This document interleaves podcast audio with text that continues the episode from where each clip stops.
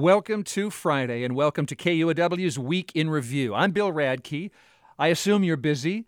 You've had other things to do besides uh, cover the news. You're not paid to be a journalist, uh, but some people are. And so what I thought I would do would be to bring three excellent local journalists together again this week and help you understand, give you some insight, answer some questions about what happened this week and what it all means. So please, along with me, welcome multimedia journalist Joanne Silberner, a veteran health and health policy reporter for, gosh, since the eighties, I think, Joanne?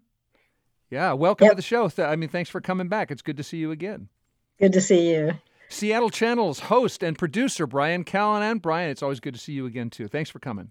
You bet. Thanks. My colleague, my friend K U O W's politi- uh, politics politics reporter, David Hyde. David, it's great to have you on. Thanks for doing the show. Thanks, Bill. So uh, I can see my friends here because uh, we're live streaming the thing, so you can watch us too if you want. Go to YouTube or Facebook, and you just search K U O W Public Radio. Okay, our top story this week, of course, what does the U S Supreme Court's possible take on abortion have to do with Washington state? We found out this week a majority of court justices seem to support overturning Roe v. Wade, turning abortion rights back to individual states. Well, our state already legally protects abortion rights, as Governor Inslee reminded us. Washington state was a pro-choice state. Washington state is a pro-choice state, and we're going to fight... We are going to fight like hell to keep Washington a pro-choice state. But does anyone have to fight like hell to keep Washington a pro-choice state? I mean, here's our state attorney general, Bob Ferguson. Washingtonians' fundamental right to access safe and legal abortion is not in jeopardy from this opinion. Okay, so Joanne Silberner, is there a hellacious fight happening in Washington state now based on this Supreme Court leak?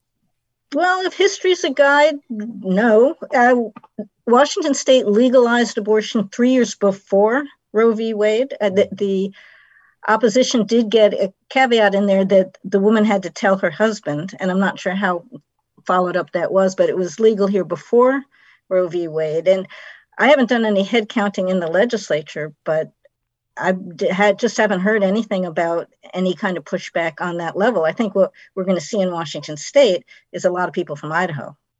Yes, that's right. Um, we we have this uh, neighboring state that has a so-called trigger law that, uh, you know, it's in place. It's just waiting for the okay from the Supreme Court to uh, to outlaw abortions. And uh, this is the state House Speaker of Washington, Laurie Jinkins, uh, reminding us that, as you say, many people will be coming here. And we, as we have been for so long in this state, will be a beacon of light and of help and of hope and of action for the, the women of this country. Does anyone here have a sense of scale, how many people we expect to come, and then how that would affect Washington state clinics, the crowding, the the, the funding, the access? Yeah, I, I have an idea from the uh, the Guttmacher Institute. I'm looking at my notes here because I wrote this down. In twenty nineteen, five percent of the abortions done in Washington state were from people who came from out of state. It was about eight hundred sixty-five people. And Guttmacher Institute, which does a lot of research on Uh, abortion issues and women's health issues, they're projecting a three hundred eighty-five percent increase. That's nearly a quadrupling. I don't know where that number comes, but if they're right, if it's nearly a quadrupling, that's, you know, maybe what's three hundred eighty-five times, I'm sorry, what's uh, eight hundred sixty-five times four, maybe three thousand or more. Mm-hmm. I've got yeah. my numbers right. And I think it's just a situation where we're talking about Idaho, possibly Montana, coming across that skinny panhandle there. I mean, we're talking about a number of different states that could be coming our way. Just looking at a map of where abortion is legal in the states that are that uh, that have that on the books right now, and then looking at the twenty-six states that either have this trigger law in place or have a ban in place already, I think this is something that is going to push more of that type of traffic our way in the state of Washington. It'll be interesting to see how that pans out, but those numbers could be big. And I think that's something that Washington has definitely thought about. And just in terms of how big of a, an issue this is, we're certainly seeing it on the national level, the fighting back and forth, but really above all, and I don't know what you think about this, David, but it just seems like this is one of those issues where in terms of letting this being, letting this be decided by the states, if indeed that's what happens here with the Supreme Court, I think it's a situation where the status quo politically is just going to be even more firmly entrenched. That, that's what comes across to me. Yeah, and that state politics really matter. There are only mm. fourteen states where Democrats are in complete control, like Washington and Oregon. Um, as you say, you know, Idaho is going to be a big issue for us. And it's interesting, you know, Bob Ferguson saying that he'll challenge laws from other states that try to punish people trying to cross the border into Washington. So again, you know, I talk to all kinds of people who care about all kinds of issues, including this one. They say, but I don't care about politics. Well, guess what? State politics matters. That's that's one of the lessons again this week. Is it do you, clear? Do, do you think there's going to be any pushback within the legislature?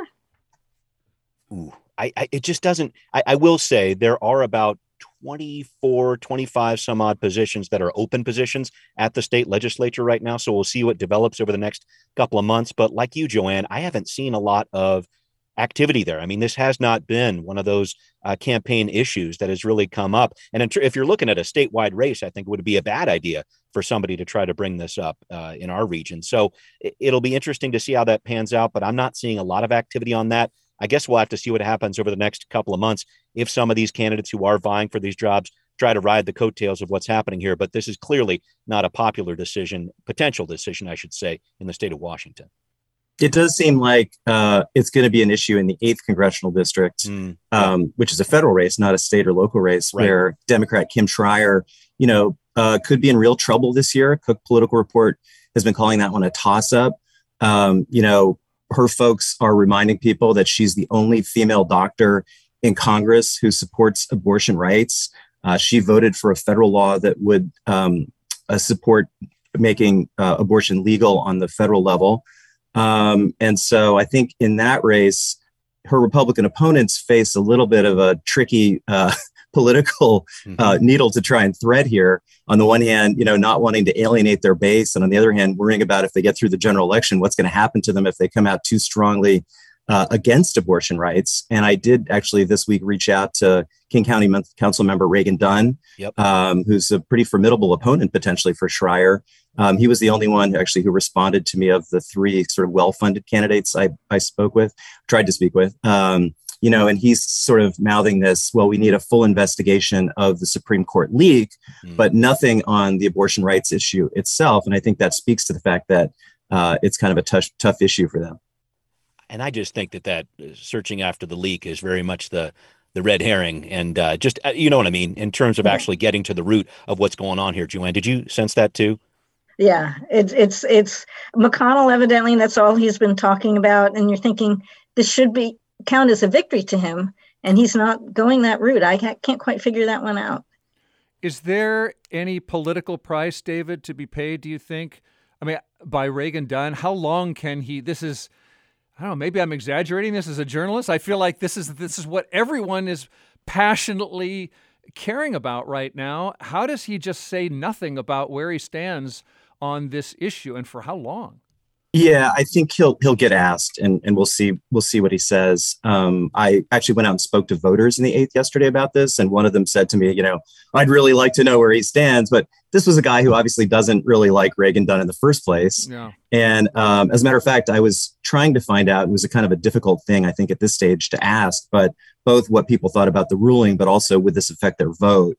And nobody told me that it would actually change their vote. Mm-hmm. Um, small sample size, right? I was standing outside the Issaquah Public Library. Um, but still, I think I think it maybe shows, you know, just how hyperpartisan things are, that this isn't the nineties. I mean, I was thinking about um, the whole soccer mom thing back in the nineties, right? The soccer mom was the big suburban swing vote. And I think Democrats are hoping maybe that that's the po- a possibility here. But they also know that these days, soccer moms pretty much vote for the Democrats already anyway.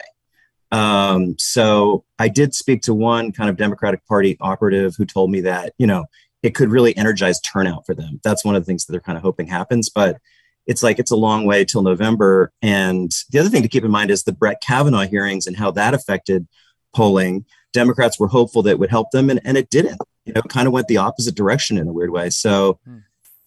who knows what's going to happen, right? Yeah. Well, speaking of the Kavanaugh hearings, I can't wait to see what happens. And this is the other end of the country from Washington. But Susan Collins basically staked her political career on Kavanaugh going with, uh, you know, what the Supreme Court has said in previous years. Precedent. Yep. Yeah, just to explain that, this is the, the dance we do when Supreme Court nominees, they come up to, for their hearings, and they pretend that uh, they don't have any opinions, and they and if something's controversial, they say, well, it's, deci- it's decided law. But does anybody believe that Susan Collins believed that? I mean, uh, I guess I'm not in her head, but um, it just seems like exposing. You know, I read something. This reminds me, I read that uh, um, most people who voted for Barack Obama and then switched parties to vote for Trump said say told surveyors that they favor abortion rights. There's this, you know, not to mention people who just stayed home, you know, who, who could have voted for Clinton and didn't. And, you know, people can do what they want and think what they want, but there seems like a, a kind of a disconnect uh, between how the people's stated priorities and then how they behave, how they actually vote. Yeah, abortion is one of those kind of issues. I, I think it uh, it transcends political boundaries for sure. I think a lot of that uh, discussion, as Governor Inslee said, and as Joanne brought up earlier, I mean, Washington is a state that uh, made a decision on this before Roe v. Wade. So there's a history, at least in our state, with this. And interesting to see how it'll play out politically in our state. But uh, the national frame is just going to be a little crazy over the next couple of weeks. Well, speaking of that, uh, the, the Democrats are bringing this up to a vote Um, in the U S Senate, I th- I'm pretty sure in the in the next few days, um, next week, yeah, next week, yeah. So um, this is this is a, a codifying Roe versus Wade, as they say, making it national law, protecting abortion rights. It passed the House. I don't think anyone thinks it's going to pass the Senate, right? So what's no. you know? Then you have people calling for the filibuster to end, but warning that's a double-edged sword. Does anyone, uh, you know, we're here locally, but we're affected by everything that goes on in Congress. Do, what should our listeners understand about that debate? I think that Schumer, uh, the head of the, the the Democratic head of the Senate, is uh, just getting wanting to get people to talk about it, to get it on the plate, to make it look like they're doing something. But and the fact is, it's not going to do anything. It's not going to go. They've got a couple of Democrats in there who aren't going to go along in the first place. So even if without the filibuster, they probably, unless a couple of Republicans came over, they weren't going to get anything through yeah. anyway. Yeah. And Think- locally, just one quick note on this one. I did want to bring up that the Reproductive Privacy Act in Washington state, which actually did codify Roe v. Wade, went into effect in ninety-one. I'm just throwing it out there for context. David, what do you got? Oh, just, you know, uh, as you suggested earlier, most Americans, according to polls, don't support overturning Roe versus Wade. Uh, most Americans support abortion in some form. So this isn't a winning issue for Republicans nationally. Democrats know that. They want to get uh, Republicans on the record, you know, voting down this bill because they know that that could help them in, in, in some districts. And, you know, even here in Washington state, Patty Murray Uh, is facing re-election, and you'd think it would be a cakewalk, but given some of the polling and everything else, I'm told that, you know, Democrats aren't so sure. They're a little bit worried about even that race. And so um, hmm. I don't know how worried, but, you know, a little worried. so right. so I think, um, you know, and, and, and in that race, there's clear differences between the, t- the two candidates on the on the abortion issue. One more note from Congress. This is Washington Congresswoman Pramila Jayapal saying the The, in this leaked opinion, the logic there of overturning Roe versus Wade could be applied beyond abortion. There is a straight line from upending abortion rights to getting rid of access to contraception, to banning gay marriage, and our low-income communities, our black and brown communities, our L G B T Q communities will be the ones who pay the steepest price. So this leaked opinion says there's no right to privacy implied in the U S Constitution that protects abortion rights. So how likely is it that the court uses that same logic to let states regulate contraception, same-sex marriage, et cetera? And then would that have any effect in Washington state, or are we so blue that it's going to be the same? The same.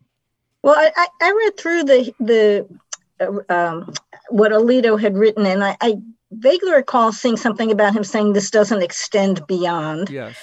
But this was a February tenth memo. There's a lot in there that a, a lot of sort of ad hominem critic, you know, real critical remarks about previous justices. That's just out of the ordinary. I, I think it, the whole thing is going to be toned down. And my guess is that, in, in, you know, as, as they, as he rewrites this memo in order to get everybody to sign it, or rewrites this opinion, we're going to lose some of that sense. I, I don't know whether we'll lose the privacy sense, But I did talk to a couple of lawyers yesterday who were appalled by the decision, but aren't aren't sure that it'll be able to be applied to other things. So should we worry? Well, as you mentioned in Washington State, probably not, because again, this is a state by state decision. Should p- people in Idaho or other places worry? You know, I've given up predicting. This whole thing has gone so crazy. And, and you know, only Margaret Atwood, the novelist, mm. you know, really foresaw this. All the journalists didn't. You know, ten years ago, if you had said, how far could this go? Um, I don't know that anybody would have said it had gone this far. So were the lawyers who I talked to yesterday right in saying, well, probably not. It would certainly be a fight. You know, how reassured am I by that? Not really. Not really reassured. Yeah. Okay, let's pause there. That's Joanne Silberner, uh, health health and health policy reporter. And we've got Seattle Channel's Brian Callan and K U O W politics reporter David Hyde here on Week in Review here on K U O W. I'm Bill Radke. You can join us visually on YouTube or Facebook if you want to watch the show. Search K U O W Public Radio. I want to give an update here on our pandemic because uh, Snohomish County health officials are asking residents, not requiring them, to put their masks back on, with official cases up one hundred thirty percent there this week. Hospitalization rates were twenty-five people a week a month ago. Now it's about fifty patients a week. There was one death this week in Snohomish County from COVID officially. In King County, cases are up eighteen percent in a week. Hospitalizations fell, though, to eleven patients per day, and deaths are about one per day. So, Joanne, we can't predict the pandemic. You're a healthcare reporter, not a psychic, but is there anything you think we can expect? What should we know? Oh boy, I'd rather talk about what we don't know, yeah. but think we know. Like numbers that you just gave, the number of hospitalizations and deaths, to use that as a comparative figure isn't great, because remember, with vaccination, we get fewer hospitalizations and we get fewer deaths. So the idea that deaths aren't what they were last year or during the Omicron surge, what does that mean in terms of actual incidents? Jeff Duchin was on K U O W yesterday at this time on Soundside. Mm-hmm. It was definitely an interview worth listening to. I, I wrote down, he talked about significant uncertainty. Uh, what had, you know, he just kept saying uncertainty over and over and over. So I, I'm with him on this. It's it's a it's really uncertain times. It's not over. It's uh, where is it? I don't know. Mm-hmm.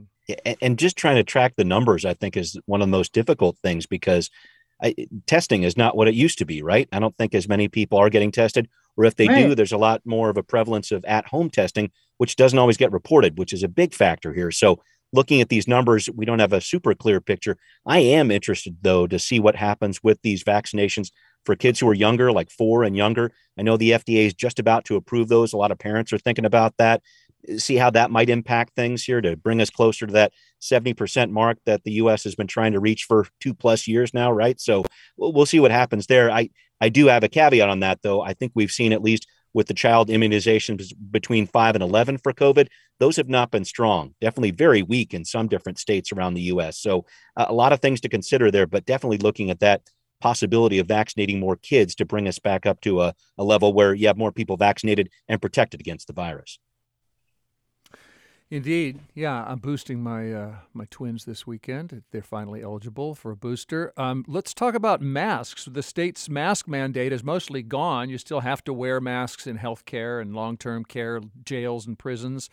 Uh, but this week, a legal challenge to the mandate went on uh, before the state's uh, Court of Appeals now. The conservative Freedom Foundation attorney Shela Alcabez compared refusing to wear a mask to other forms of First Amendment-protected conduct. Nude dancing is considered expressive conduct, and if that's an example of expressive conduct here in Washington, I think certainly refusing to wear a mask in this context is. Like nude dancing. But attorney Emma Grunberg, representing the state, countered that no, not wearing a mask is more like refusing to wear a seatbelt. That is a public safety law of universal application, and there was a huge amount of political controversy um, when that law was first enacted. But the existence of political controversy does not turn violation of that law into protected speech.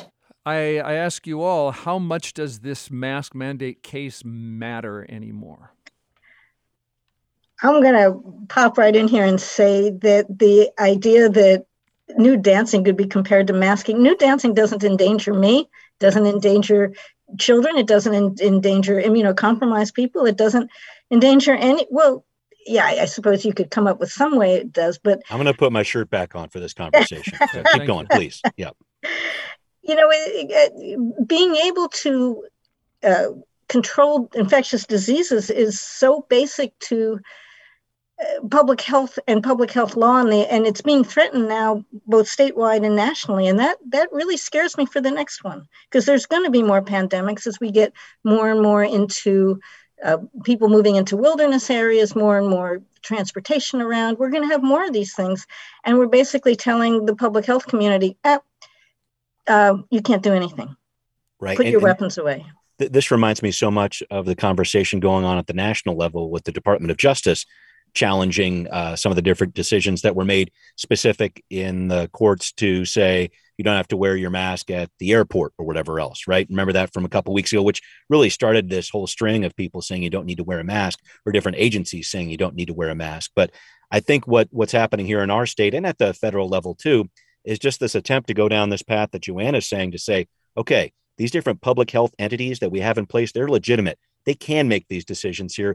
These decisions are something are things that are going to protect us. So rather than see this as some sort of civil rights issue, I think the hope with these different legal cases is to establish the importance of these different public health agencies and the work that they're doing, so that people think they are legitimate and listen to them, because that's a key piece to this. Now, do different agencies like the C D C, have they been doing the right thing the whole way along? Has their message been clear? Absolutely not.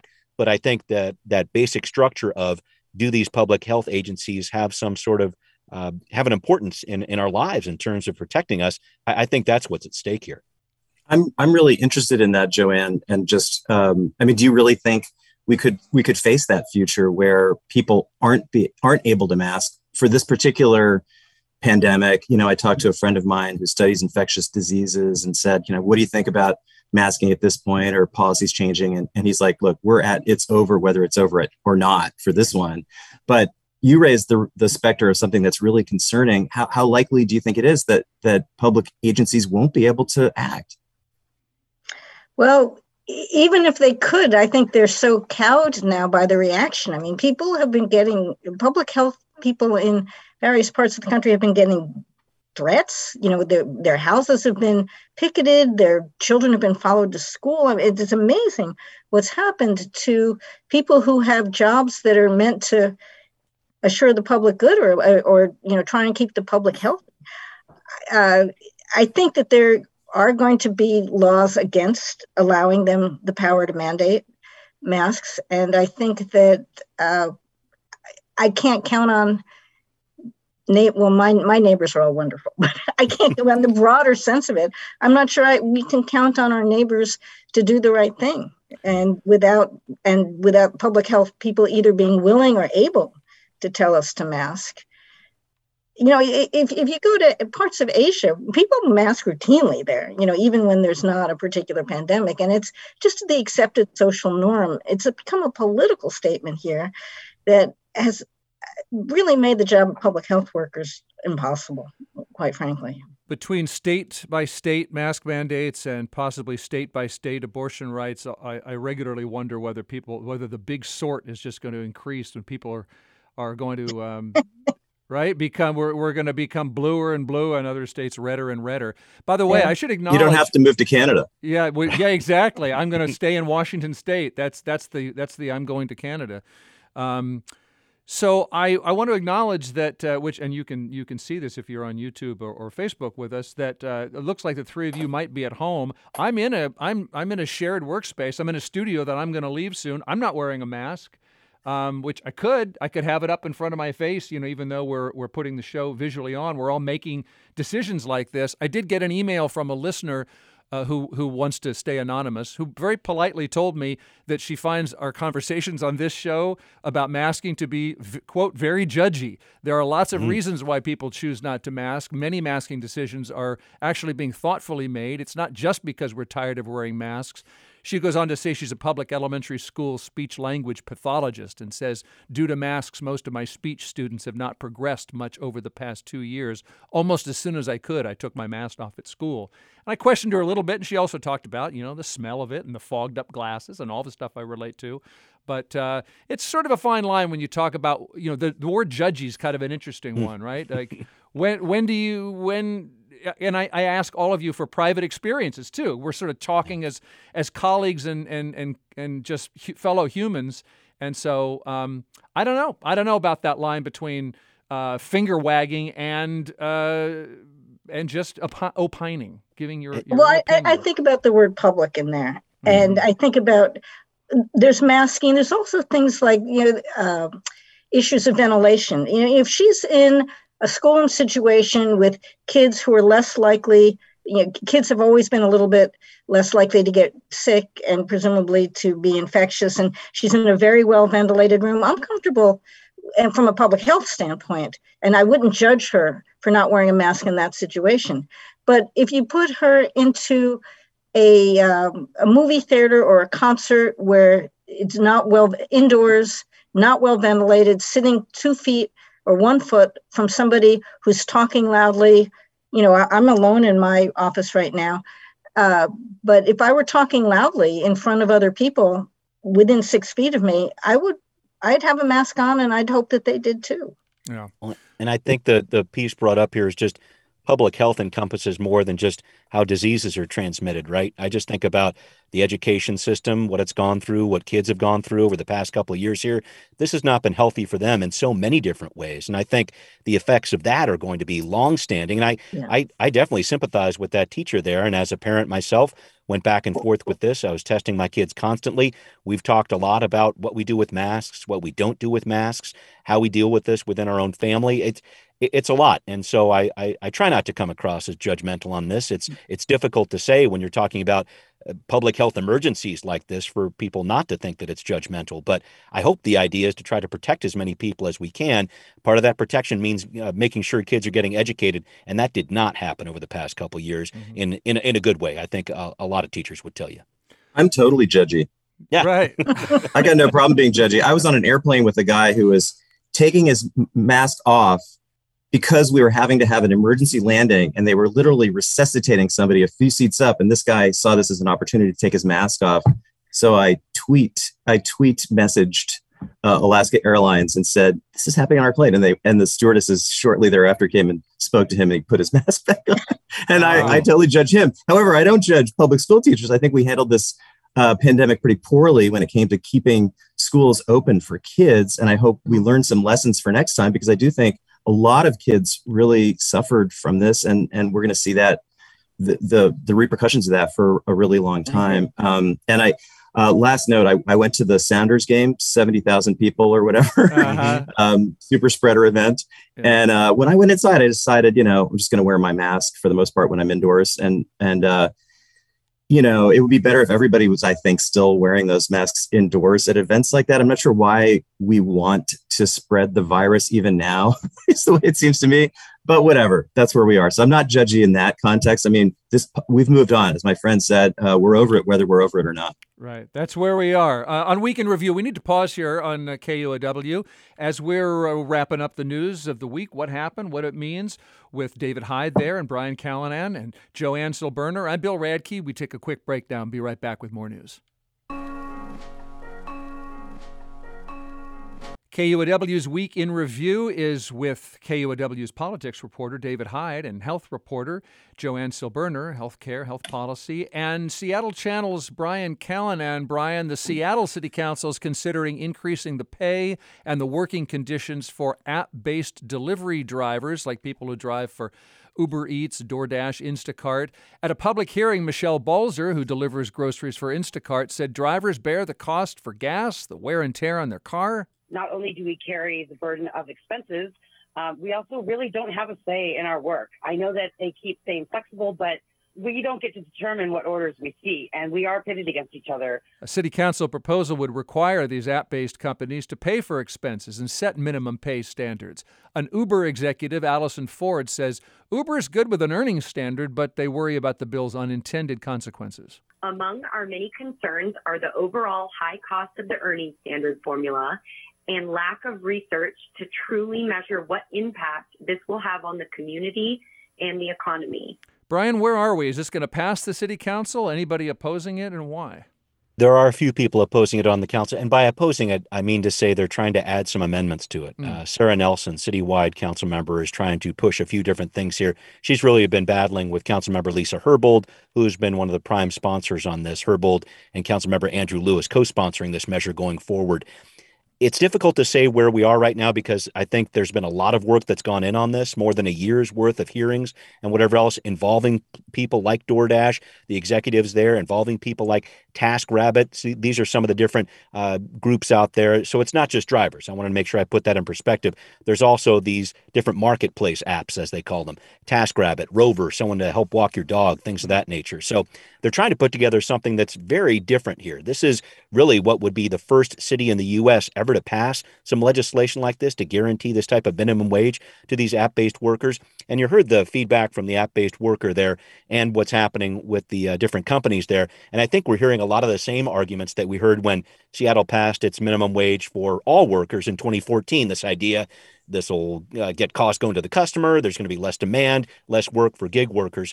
But supporters of this are really talking about these gig workers being in a crisis situation. If they don't take every gig, even those cheap ones that don't get a minimum wage, they get shut out from the apps they're working for, and it turns into this race for the bottom. So a big public hearing. You heard a few clips from it yesterday there on the Seattle City Council. A lot of amendments flying around City Hall right now after this process that's taken about a year to unhold, uh, unfold, I should say. I know you've got some council members and some people in the business uh, area, arena, I should say, pushing for a delay to this legislation, talking about those unintended consequences. But I am really seeing the council trying to push forward with this, if not next week, then definitely later this month. So something to keep an eye on there for sure.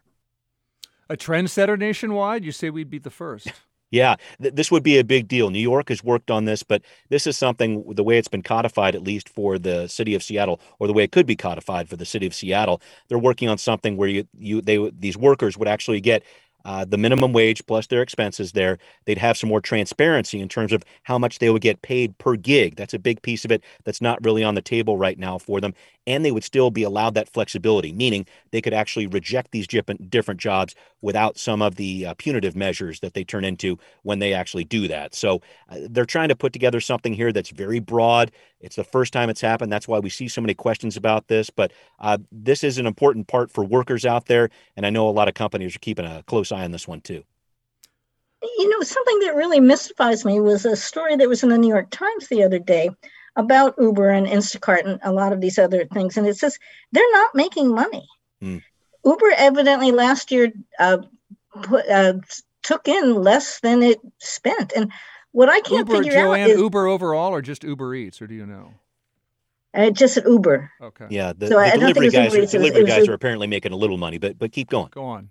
But we're we're already we're already paying not enough for these services if people aren't getting what they need to survive. So there there where where is the money? I mean, are we gonna we're gonna have to pay we're gonna have to pay true value if we're going to pay these people correctly. And I think we're going to have to adjust to that world. But if they're already not making money when the, when their worker, if the companies aren't making money, when their workers are not making money, how, how are, how are the economics of this going to work out? I mean, maybe this is just a failed system of expecting to get, you know, very inexpensive rides to places, expecting people to do your grocery shopping for you. Mm-hmm. You know, I would think we're, we're certainly going to have to pay more money. I don't know about is, Right. Yeah, no, I mean, the, we should. I, no, I, I hear you loud and clear. I, I think what we're seeing on this is just the rise of the gig economy. So many people are doing this work now in Seattle. And I'll put Uber and Lyft drivers over on the side here. two thousand nineteen, the Seattle City Council passed a measure so that those drivers in particular, those transportation network companies, they passed a measure so they could actually get minimum wage here. This is about the other folks, the other apps that are out there that would be covered by this legislation here. But there are something like forty thousand people that are doing this work in the Seattle area right now, these app-based companies. And they work for multiple apps, which makes the uh, dollars and cents and the statistics on this a little confusing. But when you have that many people trying to involve, uh, get involved with this, it does involve a lot of conversation, or excuse me, competition between these different workers here, and that can drive prices down. There's there's no way around that. Yeah. And and Joanne, it will raise prices, as I understand it, right, Brian? By yeah. DoorDash is claiming five bucks per delivery, mm-hmm. so you will you will be paying more. Don't worry. Uh, yeah. you know. Uh, and and Brian, I had a question about how much it would raise the minimum. It seems like there's competing numbers from mm. proponents and opponents on that. Um, somebody uh, told me that the opponents of this are claiming it would raise their their minimum to thirty-three dollars an hour, which seems like an overestimate. But do anything about like what what would the actual final minimum wage be for for folks who are doing this this tough work and who have you know had a, had been on the front lines during the pandemic? Right. De- devil is definitely in the details there. And all these amendments that I'm talking about right now are trying to figure out that system or that actual uh, logarithm, if you will, that'll get get us to that number. But I will say that the city council is basically saying anytime a gig is accepted for DoorDash, let's say, there will be a five dollars charge right off the top with that, just so it doesn't turn into a deal where, hey, I'm going to take this call. You start driving there. You're two miles away from the restaurant. Oh, and I canceled, right? Because that ends up being a big waste of time for the driver or whatever else. So they're trying to offer some protections in that way. Um, I, I can't tell you exactly what that number is going to land on there. I do know that the minimum wage in Seattle right now for large employers is seventeen dollars and twenty-seven cents. So they're trying to get close to that uh, because the situation right now is there are a number of workers, as it's been reported, that are getting way less than that, less than double digits. And they're feeling forced to take these really cheap type of gigs where they have to drive a long way, take some uh, not a large amount of food, maybe not get that much of a tip, and and they're losing out on it. Yeah. Joanne raises an interesting question there. The idea that we um, we want everything. We want a, we want a minimum mm-hmm. wage, and we want convenience, and we want things now. And and those kind of services might actually be for elite the elite. Uh, mm. w- w- and that may be the way it end it ends up. Um, well, I need to to move on uh, here on Week in Review. We have so much more to cover. I just wanted to, to end this segment before we take a break on On one more business note, which is that Boeing, by the way, full disclosure, that's where my wife works. Boeing is moving its corporate headquarters away, not back, not back home to Seattle, but from Chicago to the Pentagon, to Arlington, Virginia. And so I wonder, you know, I've been here a long time. I sure remember the move twenty years ago, sudden move to Chicago. I wonder, does this, do you think this matters to Seattle? If so, why? Or does is it is this history? To most people, to you. I, I, they were far away and they're moving farther. Yeah. I, I, I don't see how that really helps. It's just this whole idea of kind of separation between your management folks and the people who are actually doing the work. I think you've heard a lot of critics saying that in our area here, and it only further solidifies that, uh, that, that piece of it. And so this idea that they need to be closer to the Pentagon, to D C, to all these lawmakers to make sure they're lobbying for the right changes, part of that makes sense a little bit, but I think the real work that they need to do is trying to get back to basics and making sure they're doing the right inspections, et cetera, on, on planes like the seven thirty-seven. I mean, there's a lot of things that need to be fixed with Boeing. I don't know if moving their headquarters is the answer. It seems yeah, like, uh, oh, I'm sorry. I was just going to say, Dominic Gates had a great piece in the Seattle Times about it, calling the initial move a, a total flop.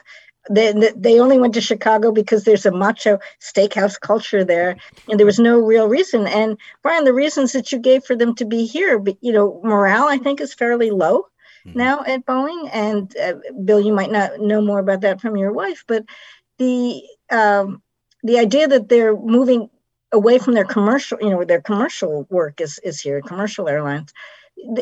To be near the people who are doing it, I think that would really help help the company. And I don't think they care. Yeah, I mean, um, I was just going to say, yeah, absolutely. They're moving there because there is a swamp uh, and they want to be closer to it so that they can win more lucrative government contracts. Apparently, Trump, you know, didn't manage to solve it, even though he talked about it. But I will remind you that Washington Mutual learned a hard lesson of not living uh, or, excuse me, uh, having its corporate headquarters in D C Mm-hmm. And uh, by the time they figured it out, it was too late. So yeah, you can also understand why they want to be uh, close to the swamp. Yeah, if you can't drain them, join them. That's uh, David Hyde. We got Brian Callan on here and uh, Joanne Silberner. And we're going to continue a Week in Review here after we take a quick break. Come right back.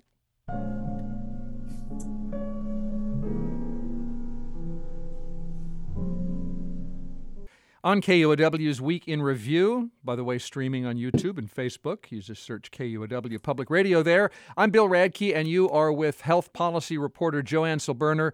K U O W politics reporter David Hyde, and Seattle Channel host and producer Brian Callan. And this week, drug reform advocates unveiled a proposed state, Washington state voter initiative to decriminalize all drugs. Supporters say this is supposed to help people with substance use disorders, including Carmen Pacheco-Jones, founder of the Health and Justice Recovery Alliance. The old system of arrest, criminalization, jail, release, relapse, um, fail, um, you, we see the continued cycles of recidivism, not only harming our individuals that are impacted, but also our communities. And we need comprehensive, positive change. Politics reporter David Hyde, we've been talking all hour about how blue Washington state is, but uh, you were telling me politically this decriminalized drugs initiative is not necessarily a slam dunk. It's complicated, I think. Uh, I don't know if everybody would agree with that, but um, you know, on the, the, the as you hear backers saying, why would we want to punish people who have drug addiction issues by locking them up? Um, and as I understand it, the measure would have over one hundred million dollars basically to help folks with substance abuse treatment and drug prevention and that sort of thing. There's a huge equity argument here. We know that B I P O C communities, marginalized communities, are the most affected by the war on drugs. Um, I think it's something like two thirds of people currently incarcerated for drug offenses are Black or Latino.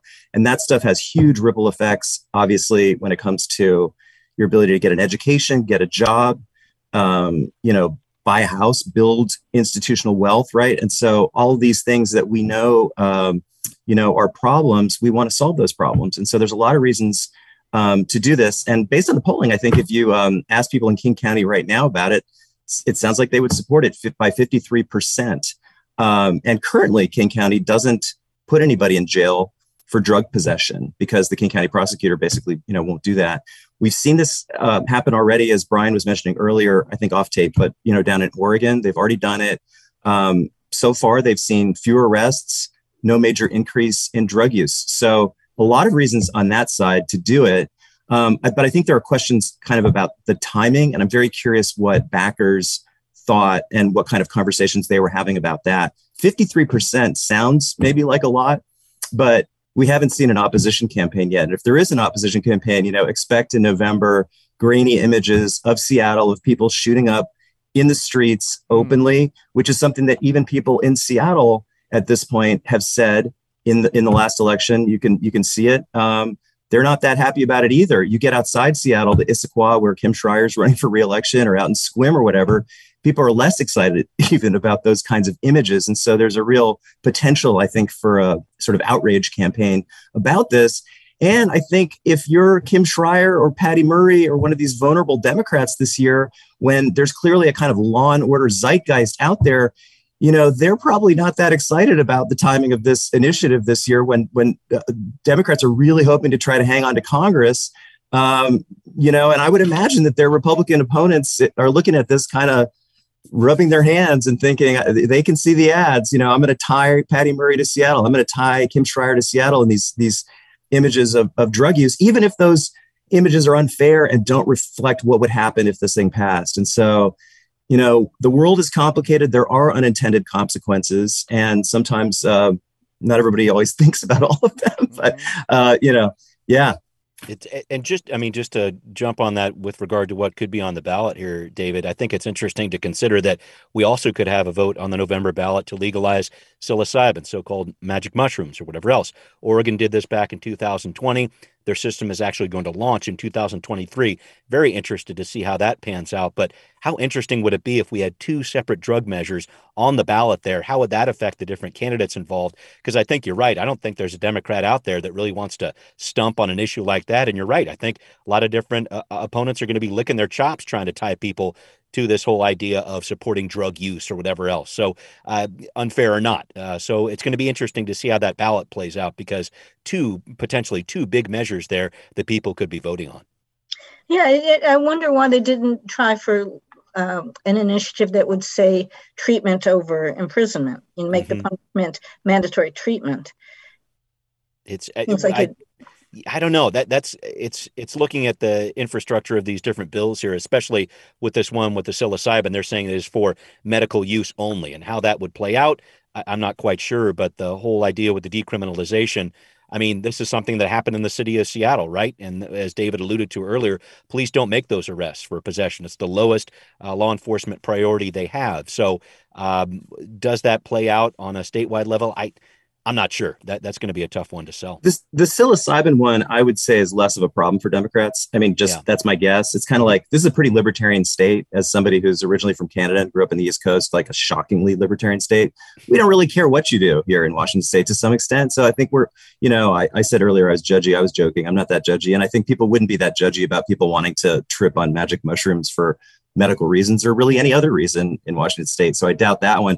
But when you're talking about meth, Uh, you know, heroin, yeah. um, other kinds Fentanyl. Of drugs like that, I think people have questions. And I, I do think also um, you raised the question of treatment. I think even I, I'm, I'm reading people in the treatment community had questions about the one in Oregon and the one here, mm-hmm. like sort of the cart before the horse thing that Joanne was raising. You know, could you have just sh- should we should we add a whole bunch of money to help people with treatment before, or, you know, phase it in, something like that? I, I kind of wonder, um, you know, would that be more palatable? But we'll see. I think if nobody runs any opposition Uh, you know, major opposition campaign against this thing, um, no problem, probably, right. you know. And, and I, so, I can, go ahead, Joanne, I, sorry. I can hear listeners calling and saying, yeah, but treatment isn't always effective. And in fact, it's very often not effective. But if you, instead of telling someone you're going to prison for six months, say you're going to a treatment facility for six months, at least it's a start or an attempt or a, a, a try.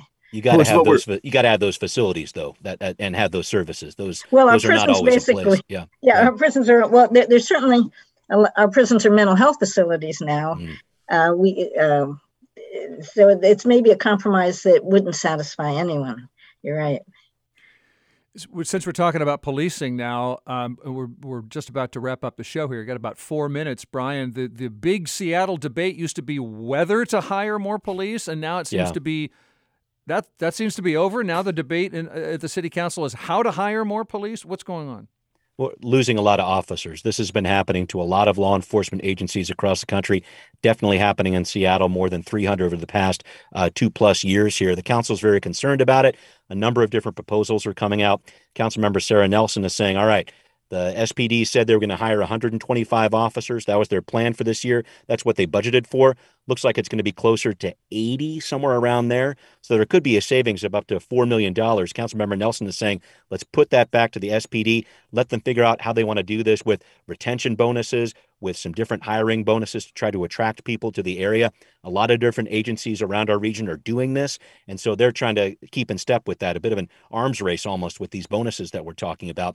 Councilmember Herbold, it looks like her measure is, is what's going to be in front of the council at the end of the day. She's talking about a more targeted approach here. She's saying, maybe let's take six hundred fifty thousand dollars of that amount that is the surplus here. Let's put about two hundred thousand dollars towards a recruiter that can help bring in these different officers, and then let's set aside four hundred fifty thousand dollars or so to make sure that they're getting some kind of relocation bonus, some money in that way to bring them in. It's a big, big problem for the S P D. It's a big issue for the Seattle City Council as officers continue to leave. It takes a while for officers to come online, right, to kind of go through that pipeline of training, et cetera, and actually be an officer. So there's a lot of different moving parts here, but it looks like there is some work by the council right now to try to figure out some different ways to do this, hopefully hire a recruiter to uh, work on this so they can have the officers that they need. What's the big, it sounds, I mean, retention bonus, hiring, you know, incentives. Is this really a, a big philosophical split? Or are we just talking about fine-grained details and how you hire more cops? It, it is a philosophical split when you talk about where that surplus money should go, Bill, because a lot of people, and this is certainly over the past couple of years when we went through a lot of the B L M protests or whatever else, they were saying surplus money for the S P D, you know where that should go? That should go into different alternatives, not policing, not cops on the streets with weapons, but mm-hmm. some different ways to help people stay away from crime. So that's one piece of this. And there's a lot of people on the city council right now who support those kind of ideas. However, there's a certain level of, of police out there, and Interim Chief Diaz will tell you this, there needs to be a certain level of police out there, or we can actually, as a city, meet the charter requirement to actually provide the public safety that's needed. So it's a balance there. Where do you put this extra money? Do you try to put it to, towards some alternatives? Do you put it towards back into police? Both of those things need to happen. It's just how you measure it. Uh, but that is the philosophical divide there for sure. Right. Thank you. We are about to wrap up a week in review. I always leave time for something please, something to smile about. And uh, we've got David Hyde here. David, I know you understand this sentence that I read this week in the Seattle Times. Quote, Club Captain Nico Ladero bagged a brace from the spot to turn a two-legged CONCACAF Champions League final series against Pumas Unam into a one-off affair because of a two two draw and away goals not counting as a tiebreaker in aggregate scoring. Mm. You know what that You're means. Being, well said. You're being unfair to uh, to casual soccer fans everywhere who love this game, who were there. And, uh, you know, I, I got to say, I mean, it was a it was a pretty exciting Seattle um, sports moment. I don't know. Brian, were you there? Joanne, were you there? No, I was watching, though. And uh, that guy next to me in the bar who bought me that beer, that was very cool, Sandeep. Thank you. Yeah, keep going. And well, I was going to say, I, I had fun talking to Pumas supporters. This is the the Mexican team that the Sounders were playing, who, you know, there were ten thousand of them. They'd flown in from everywhere.